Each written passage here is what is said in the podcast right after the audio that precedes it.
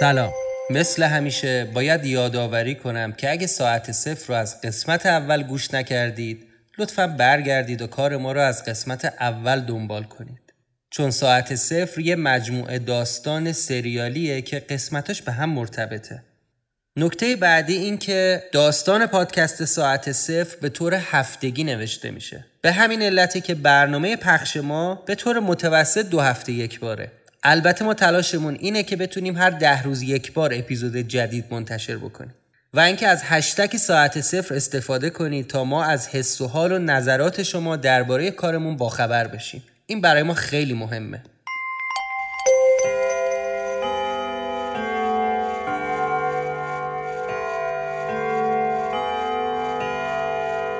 شما به پادکست ساعت صفر گوش می‌کنید.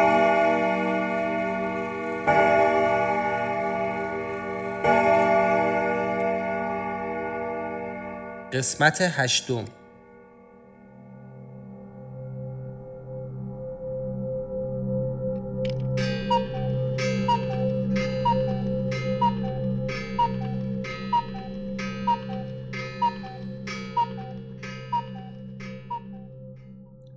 تا حالا به زمان فکر کردی؟ به خود زمان. به ساعتها و شب و روز نه. به مفهوم زمان. به ذاتش. به خود خودش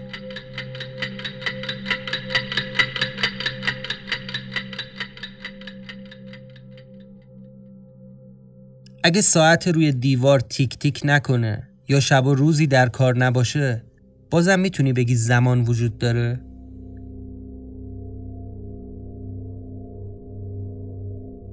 الان چند شنبه است تو چند سالته؟ چه ماهی از سال هستی؟ چقدر تا سال جدید مونده؟ اگه اعداد رو به کل از زمان حذف کنی چطوری می‌خوای جواب سوالای منو بدی؟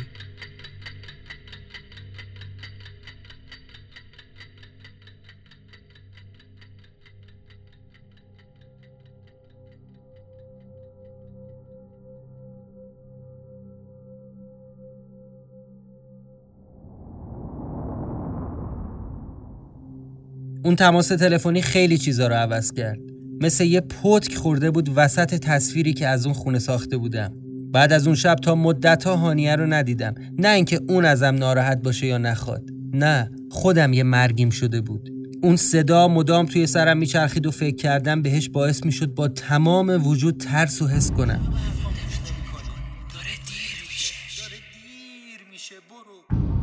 یه جورایی مطمئن شده بودم که همه اون هشدارا واقعی بوده. فردای اون روز دوباره نرفتم سر کار. چون این ماجراها از سرم بیرون نمی‌رفت. صبحش از خونه بیرون زدم. به رفت آمد مردم توی خیابون نگاه می‌کردم. که همه مردم با چه جدیتی دارن میرن سر کار و زندگیشون. ساعتها همینطور میگذشت و من بی هدف به پیاده گشت زدن توی خیابون ادامه می‌دادم. پرسه زدن تو مرکز شهر اونم اول صبح خیلی به هم کمکی نمی‌کرد جز اینکه حواسم و از اتفاقایی که داشت برام میافتاد یکم پرت کنه. اومدم یه کافه گذری تو میدون انقلاب که یه چیزی بخورم از توی کافه زنگ زدم به منشی شرکت و بهش گفتم فکر کنم آنفولانزای شدید گرفتم. دکتر به هم استراحت مطلق داده. برای اینکه کسی ازم نگیره مجبورم چند روز خونه بمونم. برام مهم نبود که باور کرده یا نه. همه فکر و ذکرم شده بود معمای اونجا. باید یه کاری می‌کردم یه تصمیمی می‌گرفتم. دوست نداشتم بلای سر خودم یا هانیه بیاد. از طرفی جرأت نمی‌کردم برم سمت اون خونه. واسه همین با خودم عهد بستم تا یه مدتی کاری به اونجا نداشته باشم. خدا لعنتت کنه اردوان. این چه ماجرایی بود که منو درگیرش کردی؟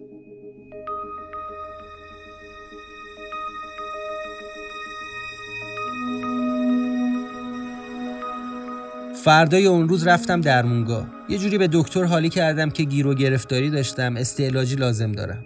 بعدشم یه ماسک از داروخانه خریدم و فرداش با موهای نسبتا ژولیده و لباسهای یه کمی نامرتب رفتم سر کار تا باورشون بشه که مریض شده بودم. سه چهار هفته گذشت.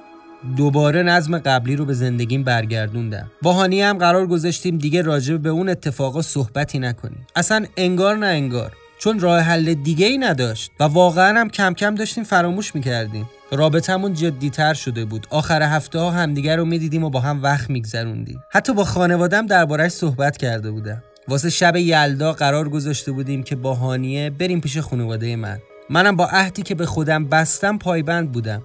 حتی ادامه اون نامه رو هم نخوندم می‌خواستم که اون ماجرا تموم بشه. و واقعا داشت تموم می‌شد. تا اینکه متوجه شدم دورورم اتفاقاتی داره میفته چند باری توی خیابون حس کردم کسی داره تعقیبم می‌کنه. هر وقت برگشتم تا ببینم کیه تغییر مسیر داد یا روشو کرد اونور. یا لای جمعیت گم شد. یه بار که دم دکه روزنامه فروشی وایستاده بودم تا تیتر روزنامه ها رو بخونم سایش رو دیدم که افتاد روی روزنامه ها اومد وایساد پشت سرم. من واکنشی نشون ندادم چون می‌خواستم یه دفعه برگردم و یقش رو بگیرم. درست همون موقعی که می‌خواستم یه دفعه بچرخم یکی صدام کرد و گفت پسرم این پولو بده بهش. یه مرد مسن با عصا بود که چون دستش نمی‌رسید از من خواست پول روزنامهش رو بدم به دکه ای همون یه لحظه که پیرمرد حواسم رو پرت کرد کافی بود تا از چنگم در بره. فقط تونستم از پشت ببینمش که داره از وسط خیابون با سرعت رد میشه. از اونجایی که تنها زندگی می‌کنم یکم برام نگران کننده بود. مدام از خودم میپرسیدم این کیه؟ چرا منو تعقیب می‌کنه؟ ازم چی می‌خواد؟ واقعیتش اینه که میترسیدم شب و نصف شبی بیاد تو خونه و بلایی سرم بیاره. واسه همین شبا در خونه رو دو قفله می‌کردم و در و پنجره ها رو هم میبستم. یه دفعه دیگه هم تو اتوبان چمران پشت چراغ قرمز بودم. داشتم می‌رفتم دنبال هانیه تا با هم بریم خرید. دم غروب بود و ترافیک نسبتا سنگین. همینطوری که داشتم این ور رو نگاه می‌کردم و منتظر بودم تا مسیر باز بشه دیدم یه آدمی که صورتشو با شال پوشونده از لای دو سه تا ماشین اونورتر زل زده به من. انگار داشت توی ماشین رو برانداز می‌کرد. تا چشم افتاد بهش فورا از ماشین پیاده شدم که برم یقش بگیرم ببینم کیه. که صدای بوغ ماشین از پشت سرم بلند شد که آقا چیکار می‌کنی؟ سوار شو بریم چراغ سبز شده.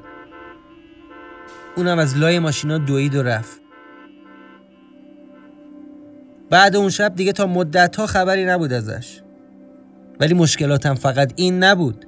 دو سه باری پیش اومد که یه دفعه به خودم اومدم دیدم یه جایی از شهرم. ولی نمی‌دونستم اونجا چی کار می‌کردم. انگار خودمو گم کرده بودم. دفعه اولش یهو دیدم تو مترو هم قطار وایساد. همه پیاده شدن. هرچی فکر کردم نفهمیدم ساعت نه و نیم شب تو مترو توپخونه چی کار می‌کنم. اصلا یادم نمیومد که چطوری اومدم اونجا. اما بار دوم عجیب تر بود. فکر کن به خودت بیای ببینی ساعت چهار صبح و داری سعی می‌کنی با یه مش چوب خشک آتیش درست کنی. اونم وسط درختای چیتگر. هیچ رقمه نمی‌تونستم پیدا کنم که چطوری سر از چیتگر در آوردم. اصلا کی از خونه اومدم بیرون؟ یا برای چی اومدم اینجا؟ خیلی عجیب بود. چند بارم با سوپرمارکت محل دست به یقه شدم. به خاطر اینکه هر وقت می‌رفتم آدامس و سیگار بخرم پول دو بسته رو ازم می‌گرفت. با این توجیه که دو ساعت پیش اومدی همین بسته سیگار و همین آدامس رو خریدی و رفتی پولشو ندادی. دفعه اول فکر کردم شاید حق با اونه. من دارم اشتباه می‌کنم. اما این اتفاق مدام تکرار می‌شد. یادم اون روزی که داد بیداد کردم تو مغازه بهش گفتم مرد حسابی من چطور می‌تونم دو بعد از ظهر بیام تو سیگار و آدامس بخرم؟ در حالی که محل کارم اون ور شهره و روزا اصلا خونه نیستم. وسط این هیروبیر شاگردش رو صدا کرده گفت بیا ببینم. این چیه تو دفتر نوشتی? شاگرد سوپری گفت خود شما دو ساعت پیش اومدی همین یه بسته سیگار و آدامس رو خریدی و رفتی خونه. با عقل جور در نمی اومد ولی واقعا راست می‌گفت تو دفترش اسم منو نوشته بود. اونجا بود که فکر کردم نکنه دارم آلزایمر می‌گیرم. به خاطر اینکه هرچی توی خونه رو گشتم اون یه بسته سیگار و آدامس اضافه رو پیدا نمی‌کردم یه شب خواب خیلی عجیبی دیدم. خواب دیدم توی کافه پیکاسو هم. پشت میز همیشگیم نشستم و دارم در کمال آرامش قهوه می‌خورم. بعد در کافه باز شد و بهیموت که مثل آدما لباس پوشیده بود و روی دوتا پاش را می‌رفت اومد تو کافه. خیلی عادی با حمیدی سلام علیک کرد و اومد سر میز من. تو چشام نگاه کرد و با اخم به هم گفت کارت دارم. اون شب وقتی از خواب پریدم تا مرز سکته پیش رفتم. نفهمیدم چجوری از روی تخت پریدم و کل چراغای خونه رو روشن کردم. دیگه تا صبح نتونستم بخوابم.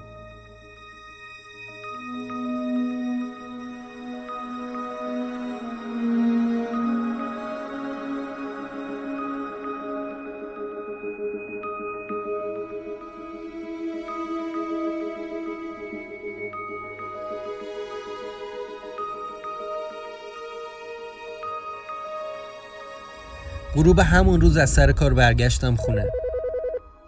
مادرم به هم زنگ زد و یادآوری کرد که فردا شب یلداست. دوباره دیر نیایید زشت آدم هر جا میره سفره سلام بره. منم در جواب بهش قول دادم که نه مطمئن باش این دفعه دیر نمی‌رسم. ولی راستشو بخوای اصلا یادم نبود. چون تمام روز به این فکر کرده بودم که این خواب مزخرف چه معنی میده. حتی توی اینترنت به چند تا سایت تعبیر خوابم سر زدم ولی چیزی دستمو نگرفت. تو سرم حرفای اردوان درباره خونه و کلید و مرور کردم. مراقب بهیموت باش. همون گربه ای که بهش غذا دادی. البته بهیموت گربه نیست. یعنی گربه هست ولی گربه عادی نیست. وظیفه من این بود که کلیدو بدم به نفر بعدی و نفر بعدی تو بودی که بعد از گشت و گذار زیاد یه روز توی کافه اتفاقی انتخابت کردن تو هم که وقتش برسه باید یه نفر رو انتخاب کنی و کلیدو بهش بدی. یادت باشه وقتش که رسید اجازه نداری حتی یک روز هم بیشتر این خونه رو نگه داری. و الا وارد راهی میشی که هنوز کسی اون راهو نرفته. یعنی جرأت نکرده بره. میترسیدم که اتفاقی برام بیفته. به خودم گفتم من یه ماهه که اونجا نرفتم. نکنه وقتش رسیده باشه. از طرفی هم نمی‌خواستم زندگیم دوباره به هم بریزه. باید یه جوری از شهر کلید اون خونه خلاص می‌شدم. مثلا یه روز بعد از ظهر می‌رفتم یه کافه غریبه با یه دوز و کلک یکی رو انتخاب می‌کردم و همون بلایی که اردوان سر من آورد و سر یه آدم جدید می آوردم واسه همین اومدم سر وقت کشویی که دست کلید خونه و پاکت نامه رو توش گذاشته بودم. بعد یه ماه اینا رو از تو کشم در آوردم و گذاشتم توی کیفم. چون تصمیم گرفته بودم قبل از اینکه برم دنبال هانی و باش بریم پیش خونوادم شر این خونه و این دست کلید رو بکنم. ولی قبلش دلم می‌خواست برای آخرین بار یه سر برم تو اون خونه. یه حس عجیبی به اونجا داشتم. یه حس دوگانه که یه طرف جذابیت و علاقه بود طرف دیگهش ترس.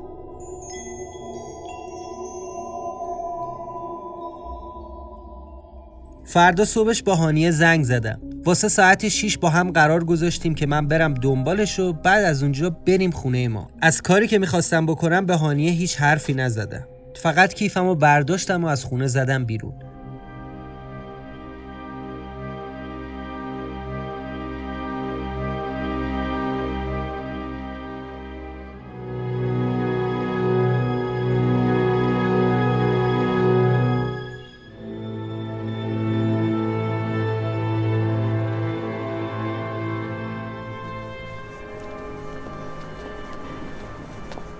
توی مسیر با خودم فکر می‌کردم نکنه چون توی مدت نرفتم به بهیموت غذا بدم جادویی تلسمی چیزی تو خونه علیه من فعال شده که همچین اتفاقاتی داره برام میفته واسه همین رفتم غذای گربه هم خریدم و با خودم بردم.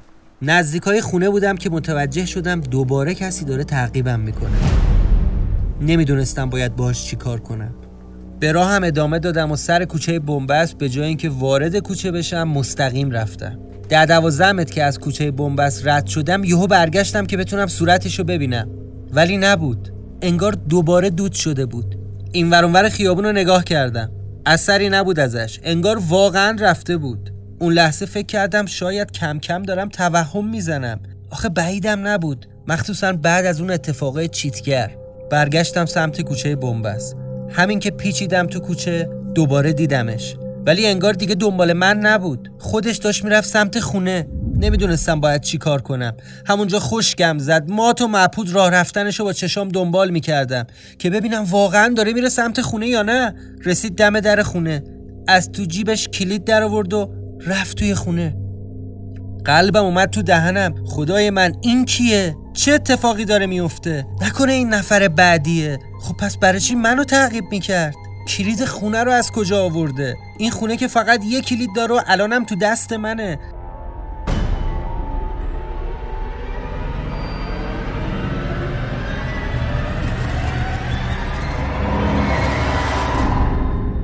نمی‌دونستم باید چه تصمیمی بگیرم. یکم این پا اون پا کردم. به خودم گفتم آخرش که چی؟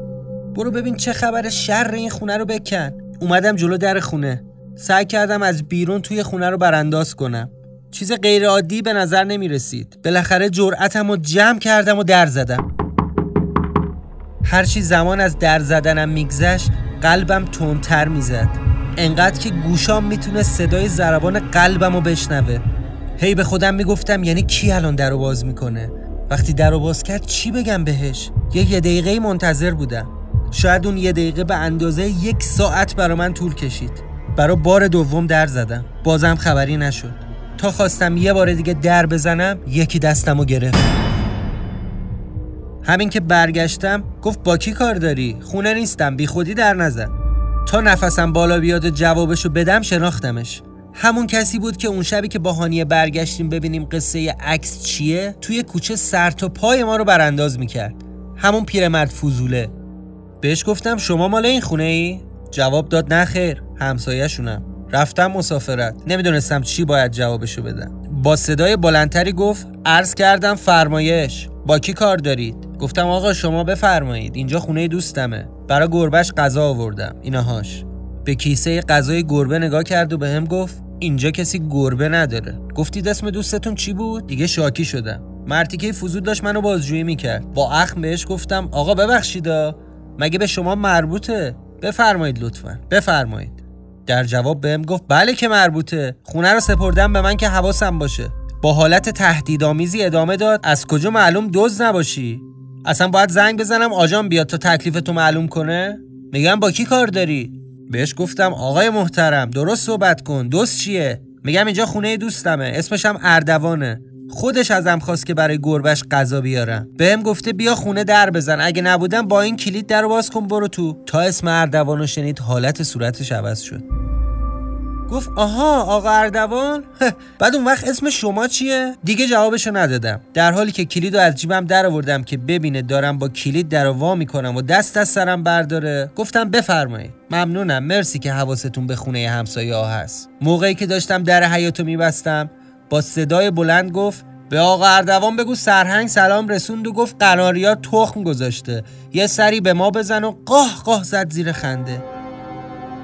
در حیاتو بستم و تکیه دادم به در تا یه نفس راحت بکشم. پیرمرده با این سنش عجب آدم کنه ای بود. این همه من قبلا رفت آمد کردم هیچ ندیدم. عد وسط این هیروبیر باید خفتم کنه؟ تو همین فکرها بودم که دفعه مغزم روشن شد. از خودم پرسیدم این چی گفت؟ گفت من کیم؟ سرهنگ؟ یعنی این همون سرهنگه؟ همونی که آرش تو نوار ازش حرف می‌زنه؟ نه. شایدم آره سن و سالش می‌خورد هفتاد هشتاد سالش بود دیگه. ولی اردوان رو از کجا می‌شناسه؟ یادت قبلا یه بار دیگه از مرداب برات گفته بودم؟ می‌بینی؟ هر چقدرم که تقلا کردم خودم رو بکشم بیرون بیشتر داشتم فرو می‌رفتم. اون مرتی که افکارم رو به هم ریخ انقدر که واسه چند لحظه به کل فراموش کرده بودم که تا دم خونه دنبال طرف اومده بودم. جلوی در ورودی رو نگاه کردم که ببینم کفشی هست یا نه. خبری نبود. اومدم جلوی در وایستادم. دوباره در زدم. صدایی از تو خونه نمی اومد کلید انداختم ولی دیدم در بازه. یادم افتاد که اون شب درارم قفل نکردم. اومدم توی خونه.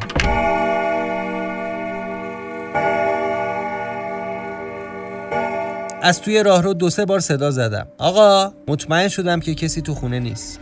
ولی باز عجیب بود. چون خودم با چشای خودم دیدم که یکی وارد خونه شد. اومدم تو پذیرایی. وسایل توی خونه رو نگاه کردم که ببینم آیا کسی اینجا بوده یا نه. هیچی دست نخورده بود. دنبال بهیموت گشتم. صداش زدم. طبق معمول پیداش نبود. رفتم آشپزخونه و ظرف غذاشو پر کردم. به این امید که سر و کلش الان پیدا میشه. که شد. با صدای میو میوش از پله های طبقه بالا اومد پایین و خودشو مالید به پر و پا منم یکم نوازشش کردم و غذا خوردنش رو تماشا کردم. واقعا دلم براش تنگ شده بود. درست احمقانه به نظر میاد ولی شروع کردم به حرف زدن با بهیموت بهش گفتم لعنتی تو خواب من چی کار می‌کنی؟ می‌دونی اون شب چقدر ترسیدم؟ اومدم توی سالن و روی مبل نشستم. آخرین سیگارم رو روشن کردم و به چهرهای توی عکسا نگاه کردم. خیلی حس بدی بود. یه جوری بود که انگار داشتم با عزیزی برای همیشه خدافزی می‌کردم. از اون بدتر این که جواب هیچ سوالی رو هم نگرفته بودم. بعد از توی کیفم نامه عطا رو در آوردم وسوسه شدم که بخونمش و حداقل خودم بدونم داستان این مرد چی بوده. ولی این کارو نکردم. نامه رو هم روی میز کنار بقیه روزنامه و کاغذا گذاشتم. بعد فکری به ذهنم رسید. من که دیگه قرار نبود برگردم اونجا. پس بهتر بود نامه رو میذاشتم توی باغچه همون جایی که پیداش کرده بودم. برای آخرین بار دستی به سر بهیموت کشیدم. در خونه رو قفل کردم و اومدم تو حیات با پاهام خاک باغچه رو یه ذره زدم کنار تا نامه رو بذارم همون جایی که بود. ولی انگار یه چیزی زیر خاک بود. یه چیزی شبیه زنجیر آهنی که اون شب بهش دقت نکرده بودم. خاک بیشتری رو زدم کنار. واقعا یه زنجیر فلزی بود. سعی کردم از زیر خاک بکشمش بیرون. ولی انگار به یه جای گیر کرده بود. دنبال کردم ببینم از کجا آمده بیرون. زنجیر تا وسط حیات می اومد. دیدم وصل شده به یه دریچه چوبی کف حیات انگار یه در ورودی کوچیک بود. یا آبنبار. اشتباه کردم که بهش توجه کردم. کاش خودم رو می‌زدم به ندیدن. نباید درشو باز می‌کردم.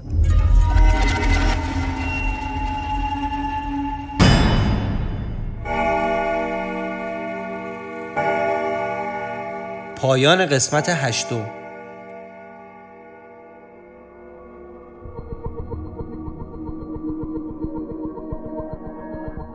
قسمت هشتم پادکست ساعت صفر در هفته آخر آذر ماه 1398 ضبط شده. فراموش نکنید که عضو هر شبکه اجتماعی هستید از هشتگ ساعت صفر استفاده کنید تا ما بتونیم از حس و حال و نظرات شما درباره کارمون باخبر بشیم. اصلا بیاد یه قراری با هم بذاریم. اینکه شما ساعت صفر رو حداقل به دو نفر از دوستانتون معرفی کنید.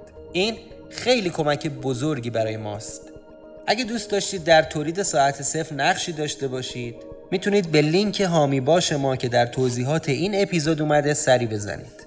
منتظر قسمت بعدی ما باشید.